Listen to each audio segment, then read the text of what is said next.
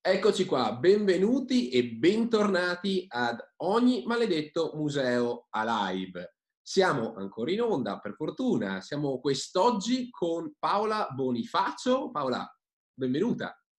Grazie, buongiorno a tutti. Allora, innanzitutto, come stai?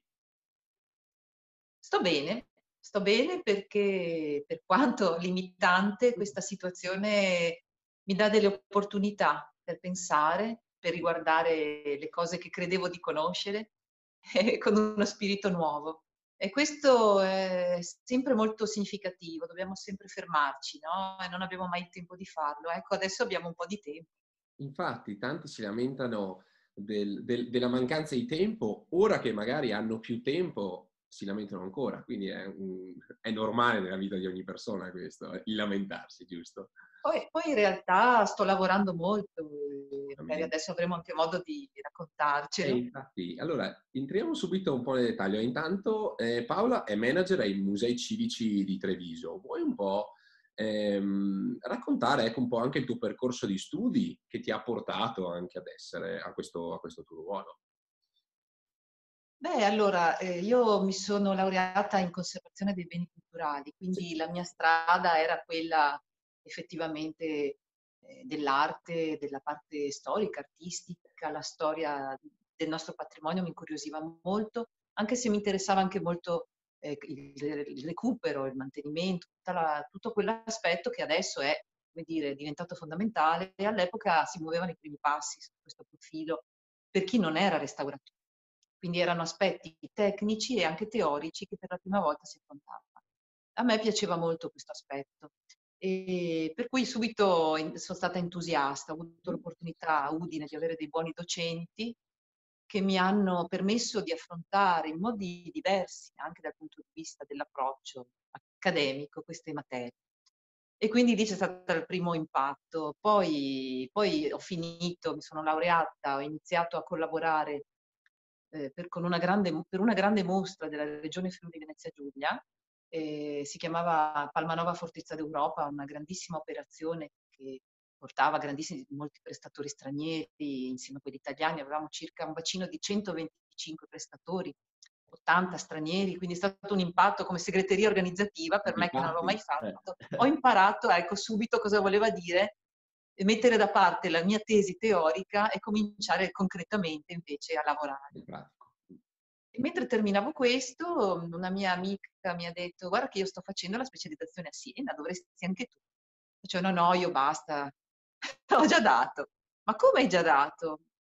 Insomma, a farla breve, mi sono resa conto che finendo questo primo impegno di lavoro avevo bisogno di è brutto dirlo, ma una laurea non basta, o sì. comunque quell'esperienza, diciamo, mi, mi, sembrava un po' riduttiva anche alla luce della parte lavorativa che avevo mm-hmm. appena portato a termine, per cui finendo l'esperienza di lavoro mi sono dedicata alla parte eh, di studio, sono ritornata a studiare e mi sono iscritta, ho fatto gli esami di ammissione alla scuola di specializzazione di Siena in archeologia storia dell'arte moderna e contemporanea e quindi un altro bellissimo momento di studio, straordinario. Una grande, grande opportunità perché si andava sempre più restringendo il numero degli studenti, la qualità della proposta dei docenti era superiore eh, per forza di cose, i tempi anche sono diversi in una scuola di specializzazione in cui i docenti ti dedicano la loro attenzione anche dei grandi nomi, perché ho conosciuto Conti, Bellosi, Crispolti, tutti i grandi nomi dell'arte moderna contemporanea, artisti che venivano invitati e quindi avevamo modo proprio di... Vedi che sono un'appassionata, no? se non mi fermi io continuo.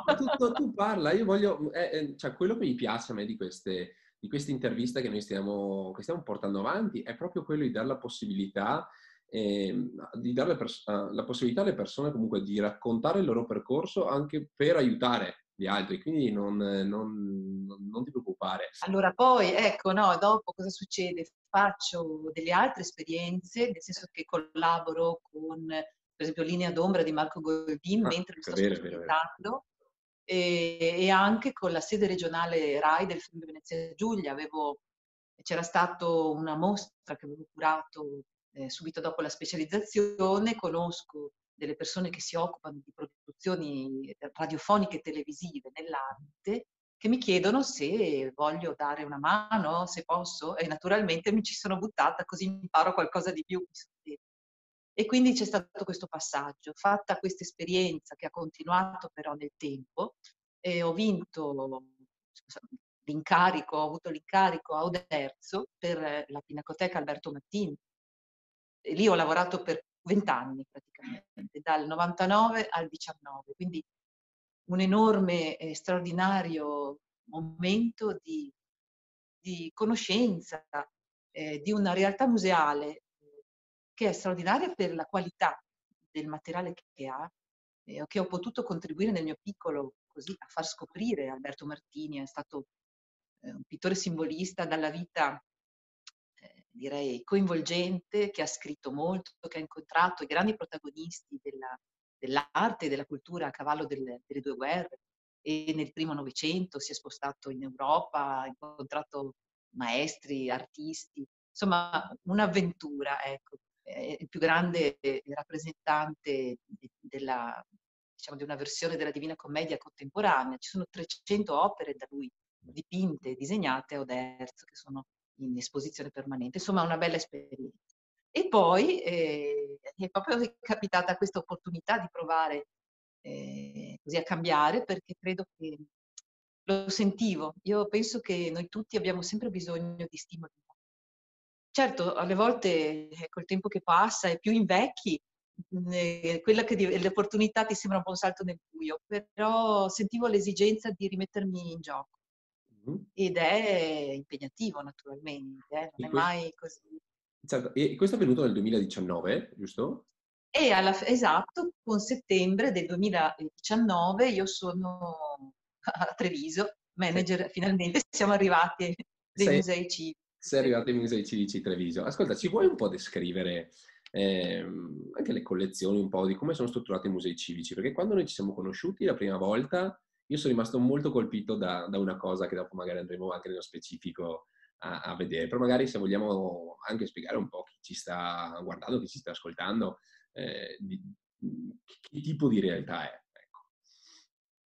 Beh, allora, ehm, sì, sono, è una realtà eh, molto ricca, ricca sia dal punto di vista proprio delle sedi che espongono le collezioni, che adesso molto probabilmente accenno, e sia anche per la varietà delle collezioni e della loro eh, storia.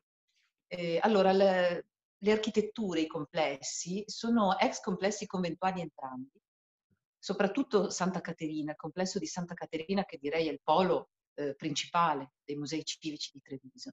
Eh, dal XIV secolo costruito dai servi di Maria, poi eh, nelle sue vicende successive all'inizio del anzi a metà del Settecento e nel 1772 perde le caratteristiche di realtà religiosa per diventare semplicemente eh, demaniale, ha un periodo oscuro e buio, eh, addirittura fino al secondo conflitto mondiale, quando eh, con Mario Botter quelle che erano eh, sedi destinate a eh, magazzini e depositi militari si trasformano, grazie alla sua intuizione, che scopre, perché essendo restauratore, scopre sotto questi intonaci così estremamente neutri un, dei cicli di affreschi straordinari che possiamo ricondurre alla, al XIV e, e, quindi direi insomma tra il 300 e il 400 di grandissimo rilievo.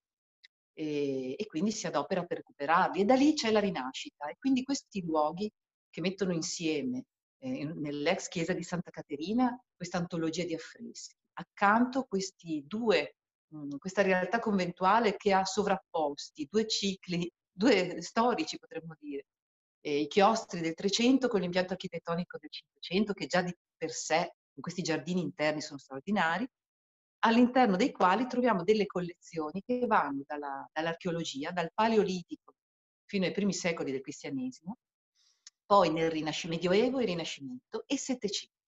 Quindi un recupero eh, di architetture che eh, mantengono eh, il fascino, il mistero, anche eh, l'andamento labirintico, come dire, che, che, le rende uniche. E allo stesso modo la scoperta all'interno di questi labirinti, di queste opere straordinarie. Mm-hmm. questo per quanto riguarda Santa Caterina, ma qual era la tua, no, la tua riflessione? No, la mia riflessione, eh, eh, no, eh, in realtà no, eh, volevamo un po' contestualizzarlo, però la proposta dei musei civici a me piace perché si rivolge sia alle scuole che agli studiosi, comunque, ma, eh, ma anche, è anche uno spazio eventi vostro, la, vostra, la vostra realtà. E poi stavo arrivando appunto, questo per quanto riguarda la parte permanente. Che è in pieno dialogo però con attività che si svolgono all'interno del complesso di vario tipo, perché si va dai festival musicali, musica classica, jazz, incontri, approfondimenti legati e non solo legati alle collezioni, quindi la cultura passa attraverso questi luoghi. Tant'è vero che l'ex chiesa è un auditorium considerato, utilizzata anche per questo, sempre con eh, tematiche legate alla cultura. E poi le grandi mostre, perché una parte consistente è stata recuperata e adesso c'è per esempio questa grande mostra Natura in posa, capolavori dal Kunsthistorisches di Vienna, in dialogo con la fotografia contemporanea, che portano eh, queste opere che hanno legami con anche le nostre opere permanenti che aprono al contemporaneo, perché i fotografi eh, che vengono eh, riportati, di cui vengono riportate le opere, Mapplethorpe, Vimercati, sono tutti grandi nomi della fotografia internazionale e quindi c'è questo passare del tempo attraverso questo complesso che in realtà non si ferma. Noi siamo sempre testimoni e protagonisti no? all'interno di un museo. Il museo ha questo nome così eh, come potremmo dire, che evoca luoghi chiusi e bui, chissà perché in realtà invece è solo dedicato alle muse, quindi alla bellezza, no? Però nel nostro immaginario così meno poetico è un po' un luogo nascosto e buio, non è così. Sta a certo. noi a renderlo vivo, no? Infatti eh, io ero rimasto anche mh, nello specifico, eh, anche per un qualcosa che è, com- cioè, chiamiamolo completamente slegato, anche se, eh, anche se però non è così, come lo yoga, giusto? Uh-huh, sì. Le, le ehm... Yoga, cosa che fate nello specifico? Ma allora, eh, questa stai aprendo come un capitolo ancora eh, eh, inedito, nel senso che stai lanciando quello che diventerà. L'idea è di e, e, e, ci addentriamo anche, devo dire, in quello che è il presente futuro sì. in questo momento in cui stiamo vivendo. Ehm, l'arte, eh, l'abbiamo visto anche nella, nella proposta internazionale dei grandi musei, può essere anche terapeutica. Il museo può essere un luogo di recupero delle forze, delle energie, eh, che passa dal personale al comunitario, un luogo di socialità mm-hmm. e, di, e, di, e, proprio di recupero. Mi piace molto l'idea di, di felicità, mm-hmm. eh, di momento di gioia.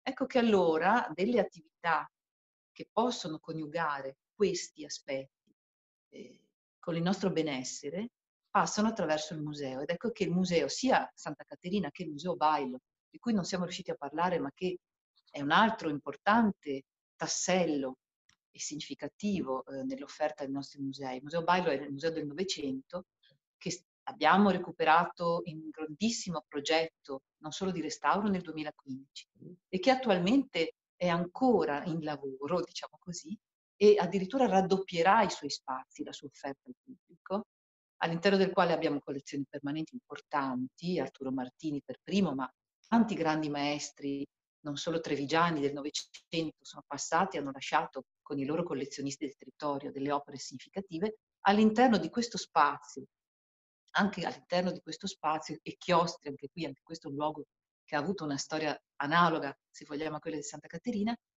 si può ritrovare proprio quella pace anche.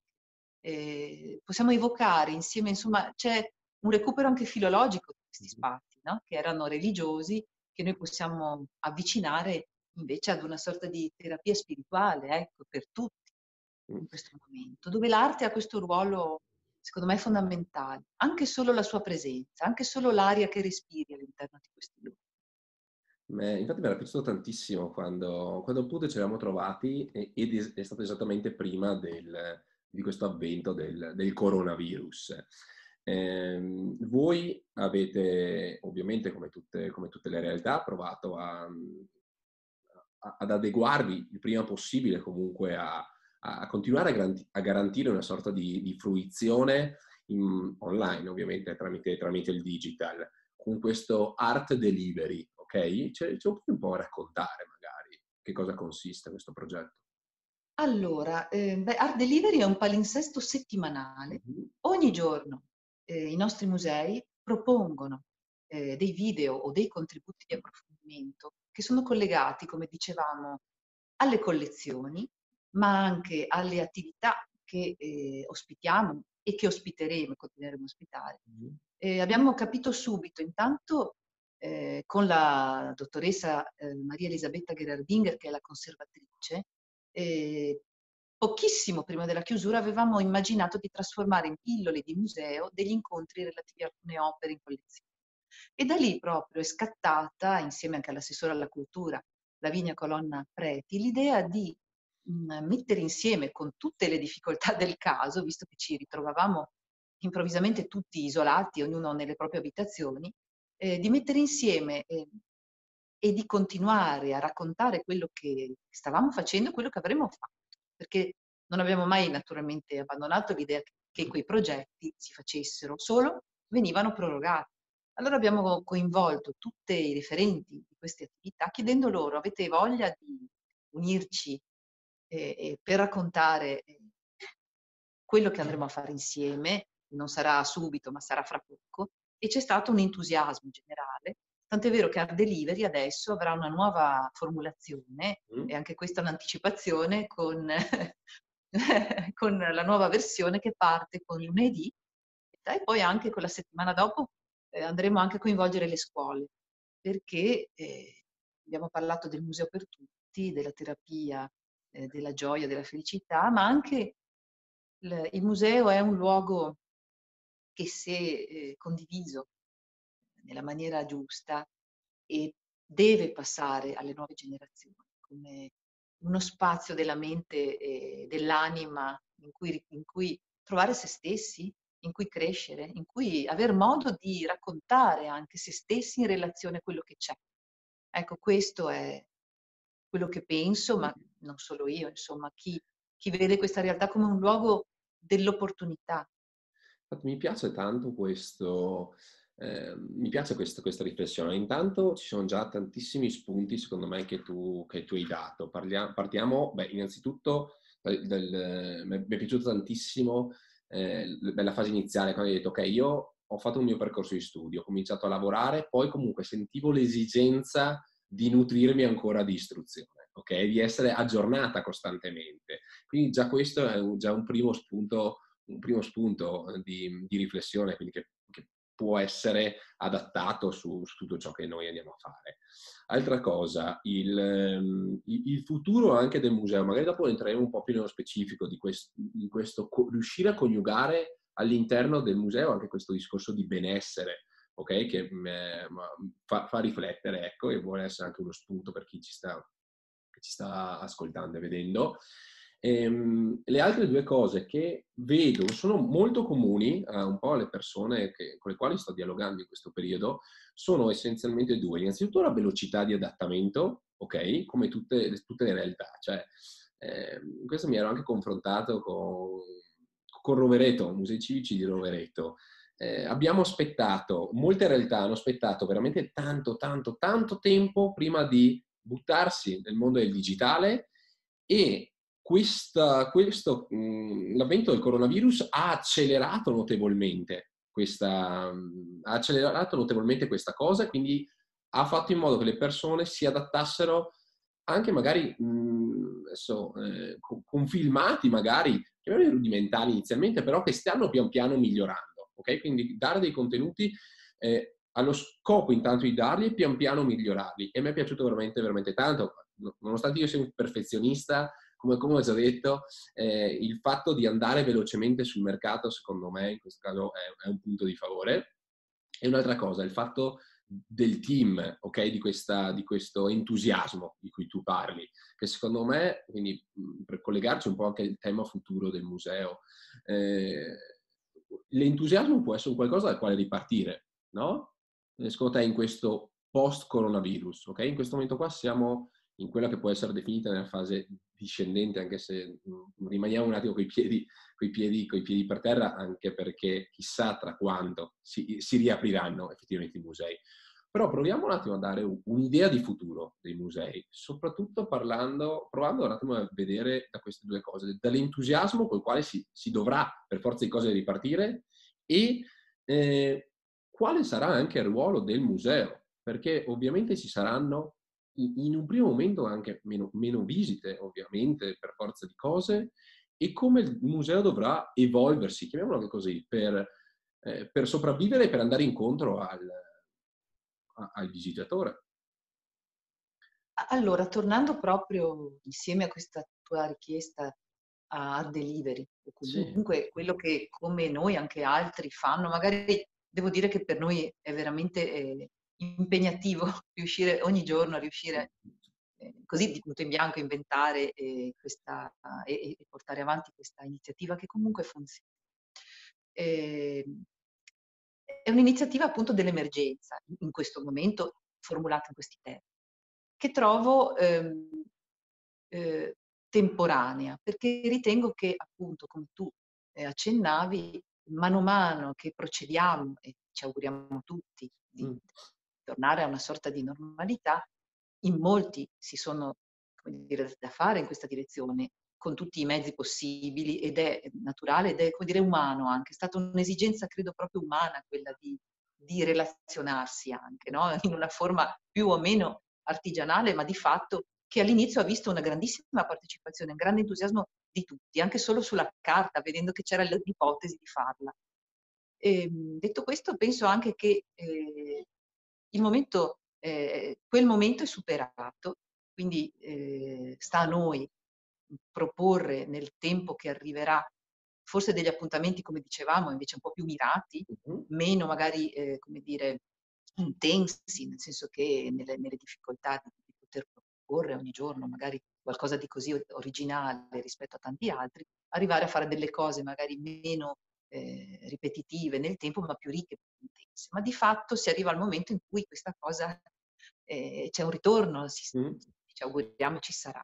Il museo che fa? Eh, io penso, ma condivido in questo veramente una riflessione fatta insieme anche all'assessore alla cultura, e cioè l'idea che il museo ci sarà in questo momento di passaggio, tutti avremo voglia, tutti, di andare all'aperto, di, di guardarci anche se a qualche metro, ma di trovarci tutti in una condizione esterna di, di luce.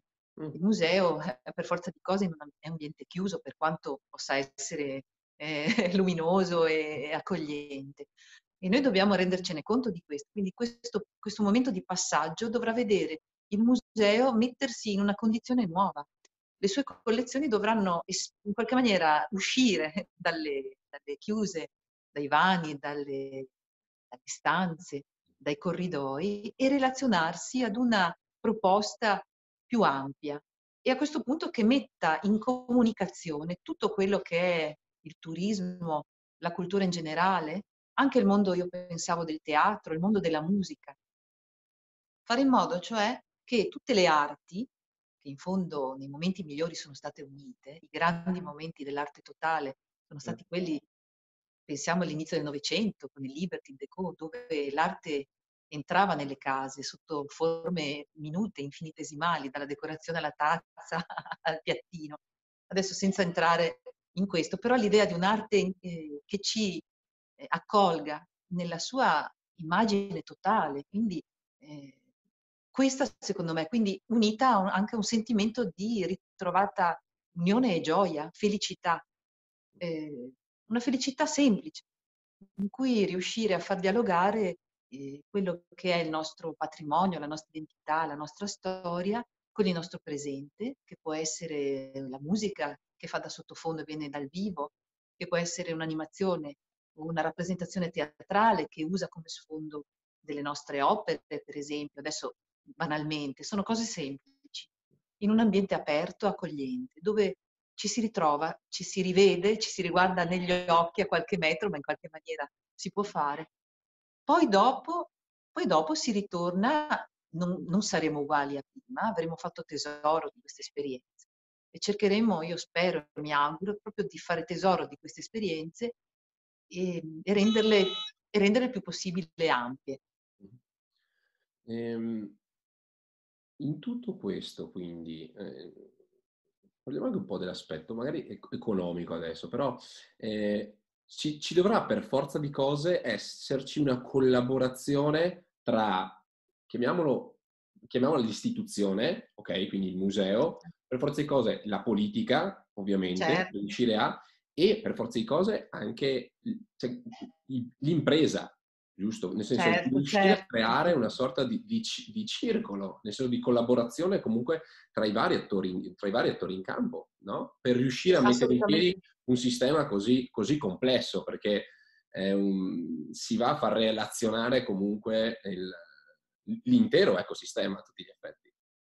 Certo, ma proprio la nostra assessora ha parlato e ha, è stato anche, sono uscite delle sue comunicazioni in questa direzione, bonus cultura, sì. e quindi creare delle vere opportunità in cui anche le aziende certo fanno parte, di cui fanno parte. D'altra parte il tessuto culturale è fatto di più attori.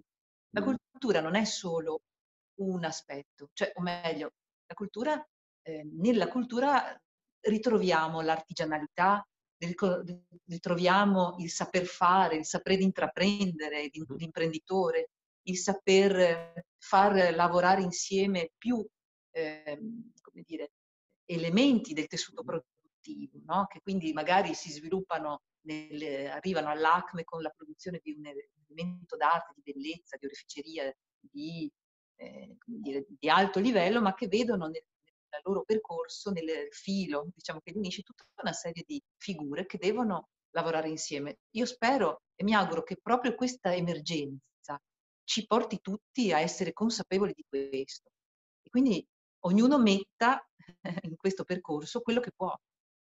Bello, mi piace. Non, non, più, non, non sono più sponsorizzazioni, no? una, sono affiancamenti, per esempio, sono reciproca conoscenza, eh, luoghi eh, in cui tutti questi attori, eh, raccontando se stessi, si appoggiano reciprocamente, trovano eh, de- delle modalità di reciproco rilancio.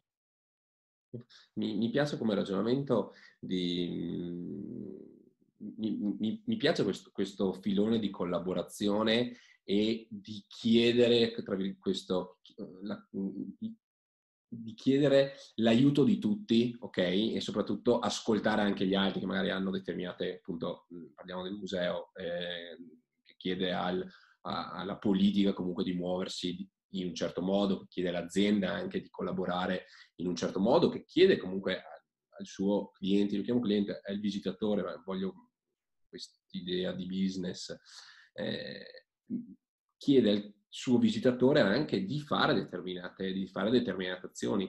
Come può il museo andare, così andiamo verso la chiusura, come può il museo andare in questo momento incontro al, eh, al, al cliente, al suo, al suo, visitatore? Perché abbiamo detto, indietro non si può tornare, va bene? Perché, perché oramai eh, questo è un po' un, un filo conduttore che abbiamo visto anche con, con, gli, altri, con gli, altri, ospiti.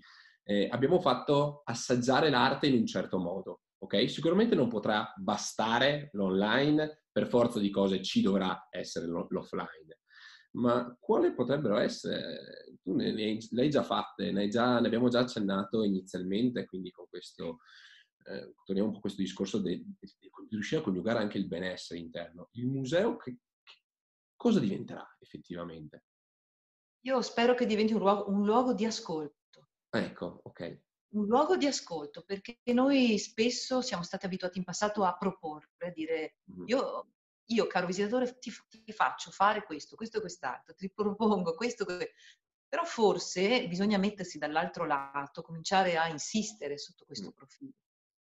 A dire io, museo, bene, ho tante cose, ho potenzialmente un patrimonio, potenzialmente un luogo, potenzialmente tutto quello che posso sperare, però lo vedo da operatore, da conservatore, da manager, ma sono anche una persona e le altre persone.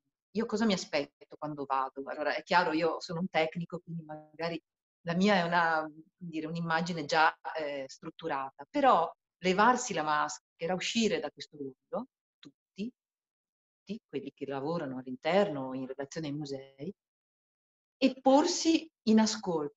Quindi perché eh, non c'è migliore opportunità eh, di trasformare poi quella che è la richiesta in una risposta. Piccole grandi cose, dalle piccole grandi cose si potrà, io credo, arrivare a lavorare insieme. Anche all'utente è chiesto un impegno, naturalmente, uno o più impegni. Eh, se il museo si mette in dialogo, anche l'utente è tenuto a dialogare e quindi a eh, aprirsi eh, senza inibizioni e, e, a proporre e a proporsi e ad aiutare il museo a raggiungere un uh, numero consistente, per esempio, di, eh, di utenti qualora si propongano delle iniziative molto all'avanguardia per il museo. Cioè diventa una collaborazione reciproca dove tutti mettono la loro parte, diciamo. Allora, in questo modo il museo diventa un servizio vero della comunità, parte della comunità. Siamo noi, no? Si dice sempre. Mm. Eh, il museo siamo noi. Mi piace tantissimo come, come ragionamento. Abbiamo toccato vari, vari aspetti, penso eh, tu sia anche riuscita veramente a dare degli spunti, secondo me, anche per la ripartenza notevoli. Quindi io ti, ti ringrazio tanto, Paola. Ah, e, ehm, spero innanzitutto di, di, vederti quanto prima, come per gli altri ospiti. Io chiedo sempre un invito, quindi auspico in un invito, finito tutto, per poter rivedere insieme le, certo. il, il, museo e mh, mm, ti auguro una con entusiasmo, ecco un termine che mi è piaciuto veramente, veramente tanto, con entusiasmo una, una ripartenza il prima possibile. Grazie mille. Allora, buon lavoro anche a te. Ciao. Grazie. Allora, di nuovo, grazie a tutti, ci vediamo la settimana prossima.